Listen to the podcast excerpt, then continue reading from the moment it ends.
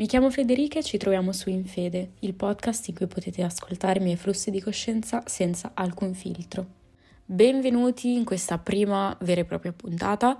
Oggi parleremo di social network. È quello da cui sono partita e quindi volevo dedicare la prima puntata proprio a questo argomento. Non sarà nulla di troppo tecnico, troppo specifico, ho fatto una specie di scaletta, ma come ben sapete questo podcast è un flusso di coscienza dei miei pensieri, quindi parlerò a ruota libera di questo argomento e dei prossimi. E iniziamo con una breve definizione di che cos'è un social network. È una rete sociale che consiste in un qualsiasi gruppo di individui connessi tra di loro tramite diversi legami sociali. Questi legami possono essere una conoscenza casuale, rapporti di lavoro, vincoli familiari, ma anche di amicizia. A seguito di questa breve descrizione delle piattaforme social, iniziamo con il mio percorso, come ho iniziato su questi social network. Era il lontano 2014 e ho pubblicato la mia prima foto su Instagram uh, su una pagina che aveva un altro nome diverso da quello che ho adesso. I più fedeli se lo ricorderanno, non lo dirò perché mi vergogno da morire. Nel 2014 uh, c'era la tendenza di prendere delle foto da We Hurt It, che era una applicazione di foto aesthetic del momento, stile un po' Tumblr, di pubblicarle sulla propria pagina raccontando qualcosa sotto, dicendo magari come era andata la propria giornata, facendo dei QA, eccetera, però con foto non proprie. Quindi ho iniziato così, ma successivamente, dopo qualche mese, ho detto: ma perché devo pubblicare foto di altri? Allora ho deciso di cercare di pubblicare foto mie imitando quelle che si trovavano su questa applicazione.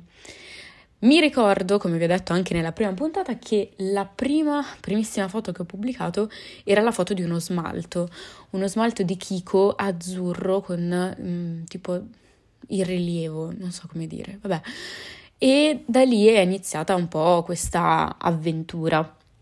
Inizialmente pubblicavo queste foto, quindi magari dei close-up di trucchi, um, non ci sono più disponibili purtroppo perché mi vergognavo e ce le ho ancora archiviate quindi ogni tanto me le riguardo, però c'era un sacco di interazione sotto a questi post perché proprio si raccontava uh, ciò che succedeva durante la giornata, si chiedevano consigli, si davano consigli e c'era tantissima interazione.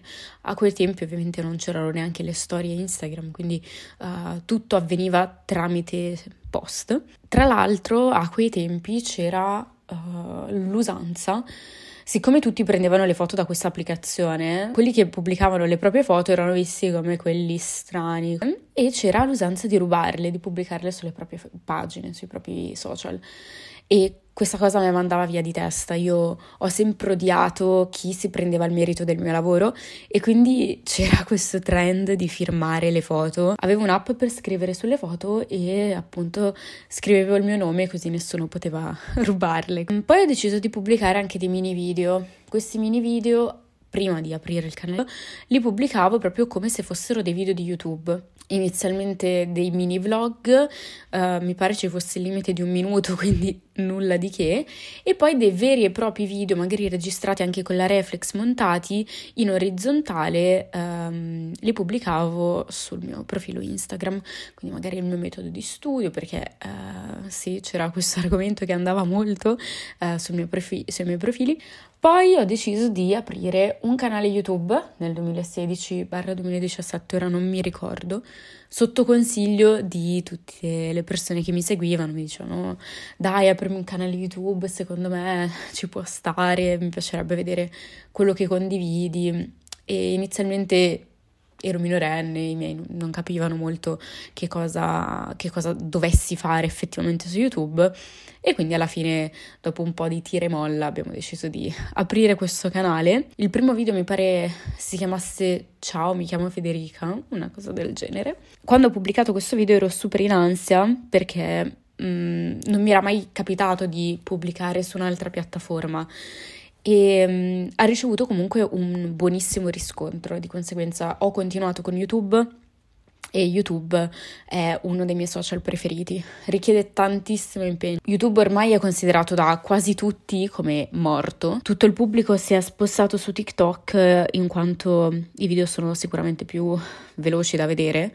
Uh, c'è stato un calo mh, veramente importante dell'attenzione, della capacità di attenzione, di uh, visione di un contenuto quindi a un video di 10, 15, 20 minuti si preferisce scrollare sulla homepage di TikTok. Una volta quando si guardava un video su YouTube ci si sedeva, ci si metteva comodi e ci si gustava questo video.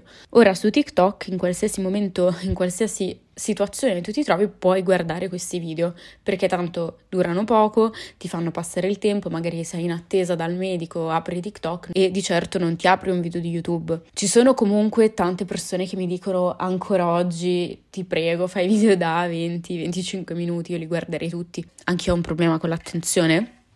Infatti guardo per esempio i video di YouTube, li guardo mentre faccio altre cose però ehm, ascolto, ho questa capacità di ascoltare anche se faccio altro, anche se non sono super concentrata su quello che sto facendo.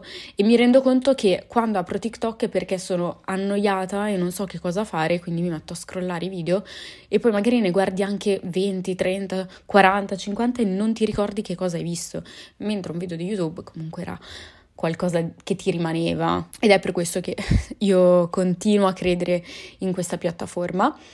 Uh, sicuramente le visualizzazioni, l'engagement era molto più alto un tempo e mm, faccio anche un mia colpa, io ho avuto un periodo in cui ho avuto delle difficoltà a pubblicare video sia per questioni personali sia per questioni lavorative nelle quali non posso scendere nei dettagli perché ci sono comunque dietro questioni legali e non mi sembra il caso, ma mi rendo conto che è stata anche colpa mia. Io Uh, mi sono assentata da YouTube un tempo molto molto costante e per un anno e mezzo, due anni mi sono completamente assentata. Passiamo ora a TikTok, uh, sono stata obbligata ad aprirlo, uh, nel 2020 ho deciso di aprire il mio profilo di TikTok, mm, non ho mai fatto balletti perché come dicevo anche l'altra volta mi vergogno, trovo un social veloce per condividere cazzate perché ci sono veramente delle cavolate su TikTok.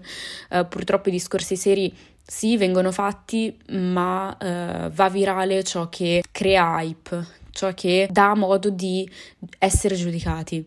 E uh, io ho sempre odiato essere giudicata, di conseguenza ho sempre tenuto un profilo molto basso sui miei social perché ho sempre non temuto perché non è paura, è proprio una cosa che mi dà fastidio essere giudicata per un mio sentimento, perché sono fermamente convinta che i sentimenti altrui, quindi se io parlo di un mio problema a livello sentimentale, tipo ho fatto un video su YouTube in cui parlavo uh, di una certa situazione che stavo vivendo, una situazione di ansia e mi viene a giudicare la mia ansia perché uh, ci si crede ormai giudici di tutto e di tutti, io ho sempre odiato questa cosa perché per me le emozioni sono insindacabili. Nessuno ha la possibilità di, uh, diciamo, giudicare o mettersi in una condizione di uh, pensare che cosa è giusto che le altre persone provino. Quindi se io provo ansia per un argomento, tu mi dici io non, posso, non puoi provarla perché c'è chi sta peggio.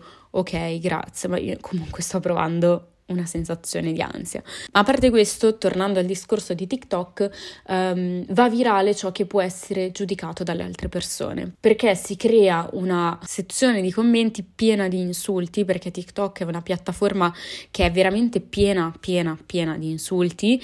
Uh, senza senso perché è molto più semplice magari su Instagram crearti un profilo fake ti costa di più su TikTok non tutti hanno un profilo in cui pubblicano le proprie cose quindi basta che ti fai un profilo fake con user e puoi permetterti di giudicare e criticare qualsiasi altra persona, ma per delle cavolate. Quindi ho sempre odiato questa piattaforma, ho sempre cercato di mantenere un profilo basso, non ho mai condiviso niente di più di quello che faccio durante la giornata perché so che c'è un pubblico che è molto diverso rispetto agli altri social che, che utilizzo. Anche perché vi faccio un esempio, prendiamo un video di YouTube 15, 20, 25 minuti è comunque un tempo importante. E quindi una persona che ti vuole criticare, ti vuole sminuire, a meno che non sia proprio un hater fedelissimo che ha proprio il bisogno di criticarti, non lo fa, non, non perde così tanto tempo per trovare qualcosa a cui aggrapparsi.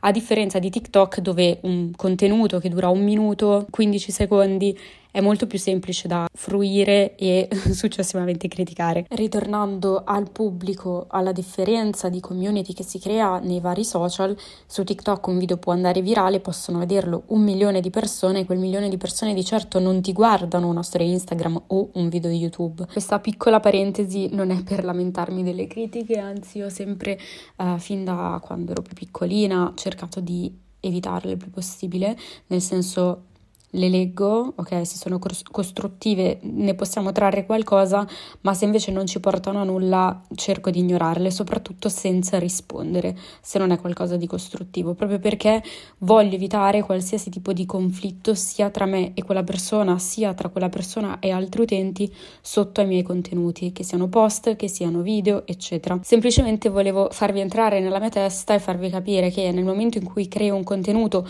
e non creo uh, un video video di ingegneria aerospaziale, ok?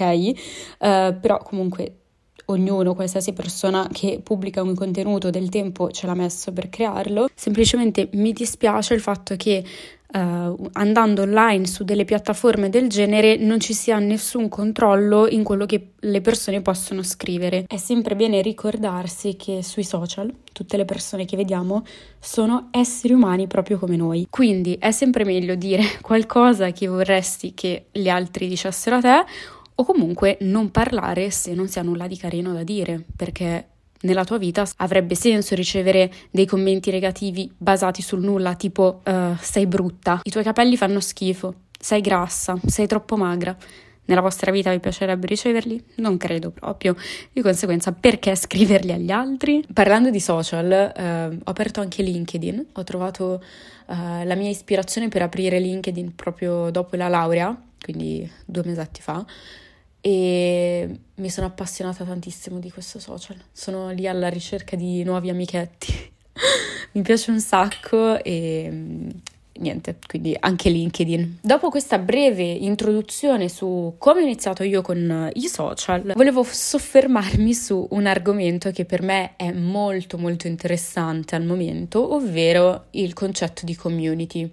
La community è diciamo, l'insieme delle persone che ti seguono, una sorta di fan base, che sono um, interessate ai contenuti che pubblichi e con le quali interagisci. La domanda che mi pongo è quanto conta o quanto costa avere una community al momento? Perché bisogna sfatare questo mito della semplicità di crescere online. Perché dico questo? Perché purtroppo al giorno d'oggi è ancora possibile vedere dei profili con followers, like comprati eh, oppure commenti. Una volta sono stata contattata da un servizio di questo tipo e ho visto che si può comprare di tutto, anche tipo le visualizzazioni su YouTube. Io non l'ho mai fatto, non lo trovo eticamente corretto e a volte se le piattaforme si accorgono di questa cosa ti bloccano i profili e quindi è anche controproducente. Però bisogna essere sempre degli utenti attenti e cercare di capire chi stiamo seguendo che poi alla fine non c'è nulla di male se non dal punto di vista etico e lavorativo, perché se un'azienda investe su di voi e i vostri numeri sono falsi,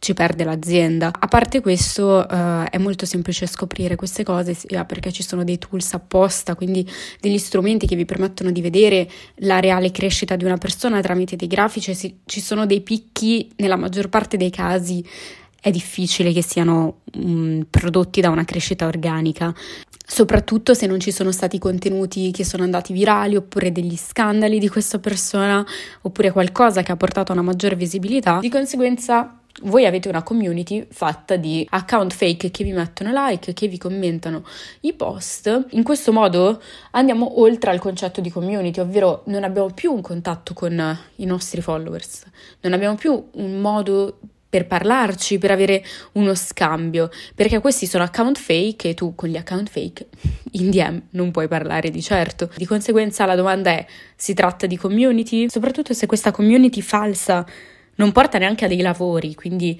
a dei contatti con le aziende Qual è il senso di avere tot followers, tot mi piace, tot commenti agli occhi degli altri? Infatti Instagram qualche anno fa ha o l'anno scorso, non mi ricordo, probabilmente l'anno scorso, ha oscurato i mi piace proprio per disincentivare questa pratica, proprio per disincentivare il confronto tra le persone sulla base dei mi piace che si ricevono. Ma ora ritorniamo al concetto di prima, quindi se i social sono una rete sociale che consiste in un qualsiasi gruppo di individui connessi tra di loro, che senso ha acquistare followers, commenti, like? Creando una community falsa che non porta a nulla. Mm, vi parlo veramente in maniera super sincera. Ho avuto una diminuzione drastica di followers negli ultimi anni, però non, non, mi sono mai fatta prendere dal panico, dall'ansia, dallo sconforto perché questi follower scalano, perché sono alla fine dei numeri, ma soprattutto c'è interazione con le persone che mi seguono. Io ricevo tantissimi messaggi ogni giorno. Mi rendo anche conto che eh, i commenti sotto i post non siano eh, tanti, ma ho trovato una spiegazione a quello, ovvero ehm, non ho un feed uh, che può generare un'interazione se non complimenti o insulti, cioè non c'è un bot risposta, quindi magari ti pubblico il post con scritto dimmi qual è il tuo outfit preferito. Quindi mi rendo conto, faccio un, mi faccio un esame di coscienza e sbaglio io, metto magari un emoji ed è ovvio che non c'è comunicazione in questo caso, in questo senso. Quindi questo è un problema di comunicazione interna, diciamo, di ehm, interazione tra persone che non hanno uno stimolo di farlo. Ma allo stesso tempo in DM comunque ricevo un sacco di messaggi di persone che magari chiedono consigli, mi raccontano le loro giornate, le loro situazioni, eh, mi chiedono dove hai preso quello, dove hai preso quell'altro? E questo è quello che a me importa, non, non, mi importa di avere tot commenti magari falsi o tot followers magari falsi, giusto per fare la bella figura di avere un numero, che poi è un numero che non serve assolutamente a niente. Quindi di conseguenza sì. Ora, quanto conta o quanto costa avere una community? Passiamo ora ad un argomento che a me sta estremamente a cuore, ovvero l'immagine che si dà di se stessi sui social. È tutto vero quello che si vede? E la risposta è solo una, non c'è un dipende. La risposta è solo una, ovvero no. Anche le persone che vi sembrano più trasparenti non condividono tutto quello che fanno uh, sui loro social. E questo perché è impossibile stare a filmare, a pubblicare ogni singolo istante di una giornata di una persona. Mai farsi condizionare da ciò che si vede online. Io Ehm, penso di essere l'utente peggiore di Instagram o comunque di qualsiasi social perché non guardo mai quello che fanno gli altri.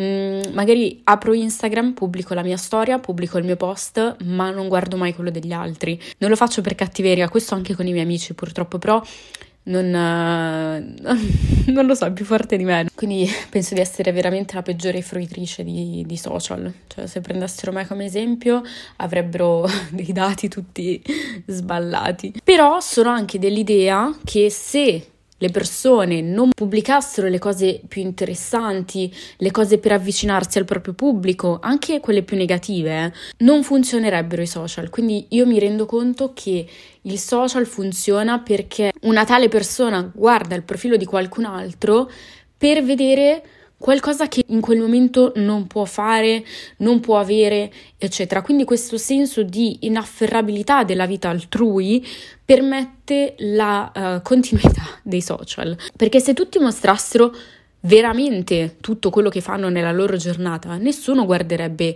i contenuti, ma che gliene frega alle altre persone di vedere che magari vado in università, torno a casa, mi metto a studiare, esco con i miei amici, cioè sono cose che possono fare anche gli altri.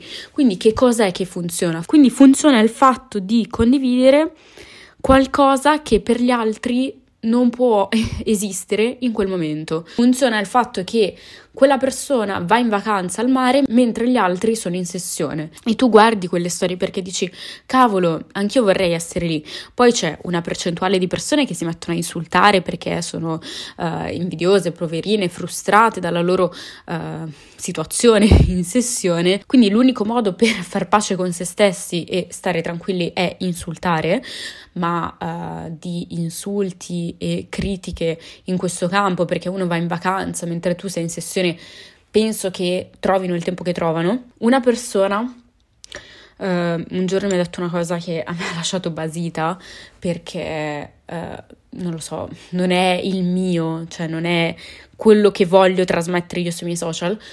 Mi ha detto tu per funzionare dovresti far vedere quello che le altre persone non possono avere. Non ho seguito questo consiglio perché non, non fa parte di me, però effettivamente mi rendo conto che in alcuni casi funziona, perché dobbiamo essere estremamente sinceri, ma dobbiamo renderci conto anche che quella persona non sta facendo vedere le cose come stanno, perché anche se mi condivide 40 storie in un giorno, sono comunque 40 storie, una giornata è formata da 24 ore, potrà aver pianto per 5 minuti, potrà essere stata male per 20 minuti, ma noi non lo sappiamo, noi vediamo semplicemente che lei è alle Maldive e dico wow, figo è alle Maldive, ma cosa le è successo alle Maldive? Nessuno lo sa.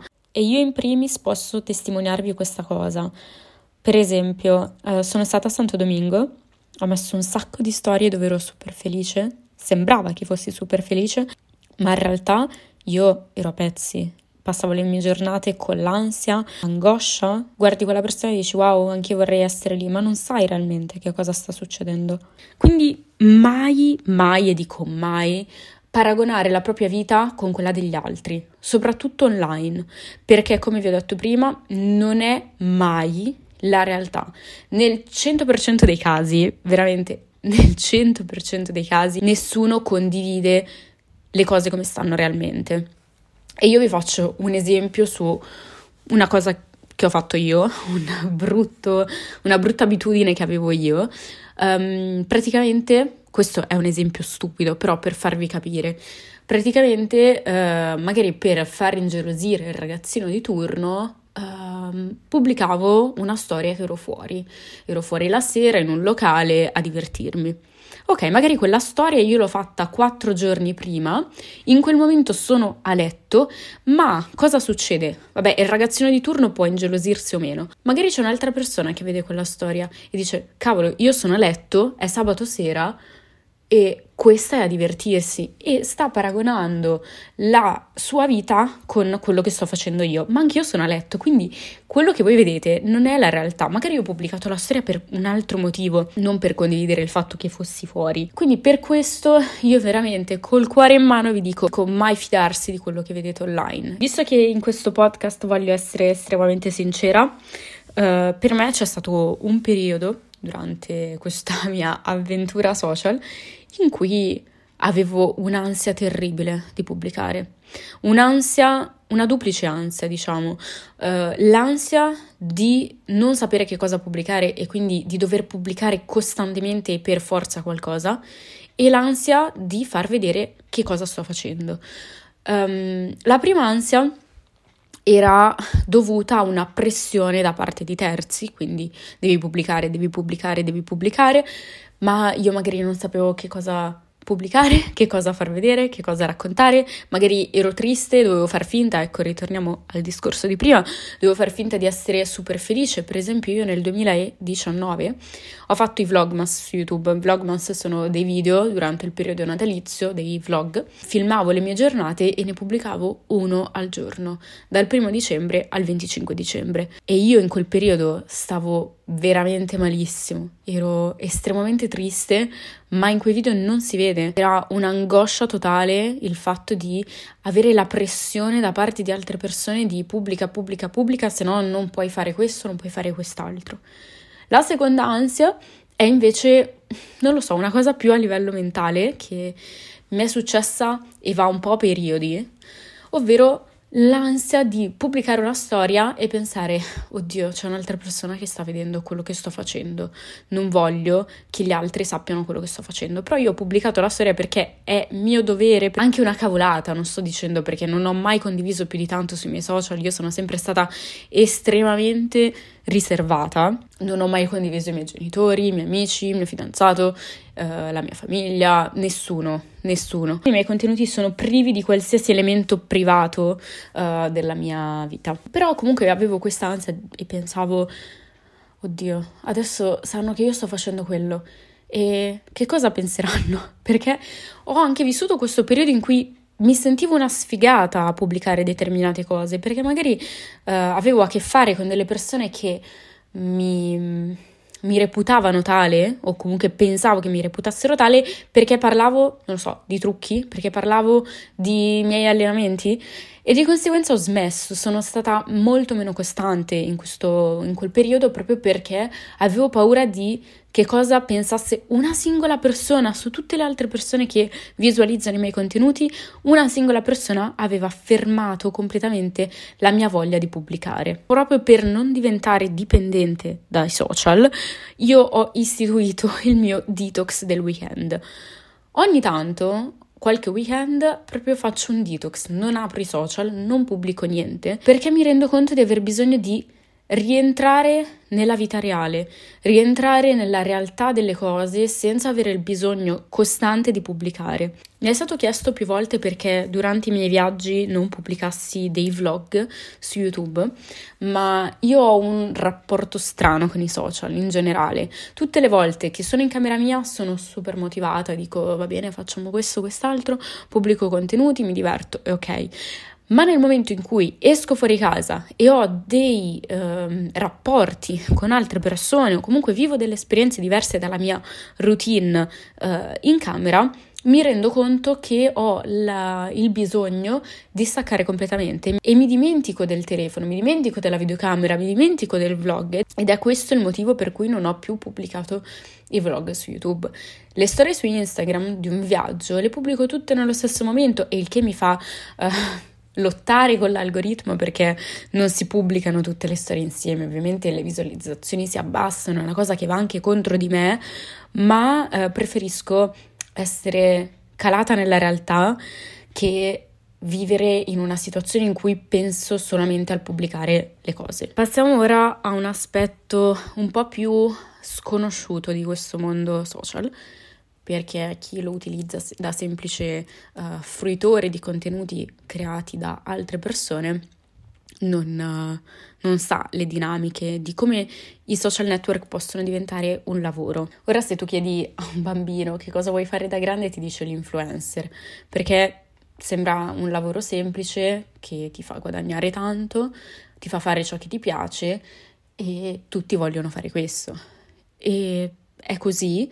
Ci sono anche degli aspetti negativi dietro, non voglio far passare il fatto che sia tutto negativo, anzi, io mi ritengo estremamente fortunata di avere la possibilità di fare questo lavoro, nel frattempo studiare, nel frattempo fare ciò che mi piace anche se non sarà il mio lavoro del futuro, non sarà quello che voglio fare in eterno. Iniziamo da YouTube, perché per chi non lo sapesse, su YouTube si riceve un compenso ogni mese uh, in base a vari fattori, non so qui a spiegare tutte le cose tecniche perché è tutto un mondo a parte. Comunque si riceve un compenso grazie agli annunci posizionati prima, durante e dopo il video. In pochi casi solo la monetizzazione di YouTube ti permette di sopravvivere. Il peso maggiore ce l'hanno le sponsorizzazioni, quindi i prodotti o i servizi sponsorizzati all'interno dei video. Quindi io magari ti parlo di una crema e il brand di quella crema mi paga per parlarne. Ovviamente tutto questo va dichiarato, quindi prima del video vi esce la frase include promozioni a pagamento o una cosa del genere, quindi il consumatore è avvisato. Nel momento in cui non si avvisa di una sponsorizzazione presente in un contenuto, che sia un video, una foto, una storia, un TikTok, qualsiasi cosa, è illegale. Sono sempre stata molto fissata con questa cosa. Per me la trasparenza è fondamentale, quindi ho sempre dichiarato tutto. Oltre a include promozione a pagamento, ho inserito anche durante i video la scritta sponsorizzato da oppure ADV proprio mentre parlo, perché per me deve essere chiaro che quello si tratta di un contenuto sponsorizzato, ma ciò non toglie che eh, ciò di cui parlo è perché mi piace davvero al momento ed è stato anche per anni fondamentale, ovvero parlare solamente di qualcosa che ritengo valido, che mi piace, un servizio o un prodotto che per me eh, non si tratta di una truffa, non è un prodotto che può creare problemi, eccetera. Vi racconto ora della mia prima sponsorizzazione su Instagram. uh, era il 2018 o 2019, penso 2018, e mi contatta questa agenzia che mette in contatto il brand con il creator e mi chiede di sponsorizzare un... Um, ristorante, no, non era un ris- era una specie di bar, ristorante, una cosa del genere. Mm, io non sapevo neanche da che parte iniziare. Mi ricordo che mm, avevo chiesto a una mia amica di accompagnarmi proprio per fare le foto, di, per aiutarmi. Ero super a disagio, ma anche nel momento in cui poi ho dovuto fare la fattura, era la prima volta che facevo una fattura, non sapevo da che parte girarmi. Era tutto nuovo per me e um, da lì poi ho iniziato, sono diventata super esperta di fatturazione elettronica, ho aperto la partita IVA, anche lì nel momento in cui apri la partita IVA è un'arma a doppio taglio, bisogna stare estremamente attenti e è anche un grande traguardo ovviamente. Sono gioie e dolori aprire la partita IVA così giovani, avere una propria posizione fiscale. Ci sono però dei casi in cui queste sponsorizzazioni, questi ADV sono completamente fuori luogo, svalutano tantissimo il mercato, svalutano uh, le persone che invece fanno le cose come vanno fatte. Non so, un tempo andavano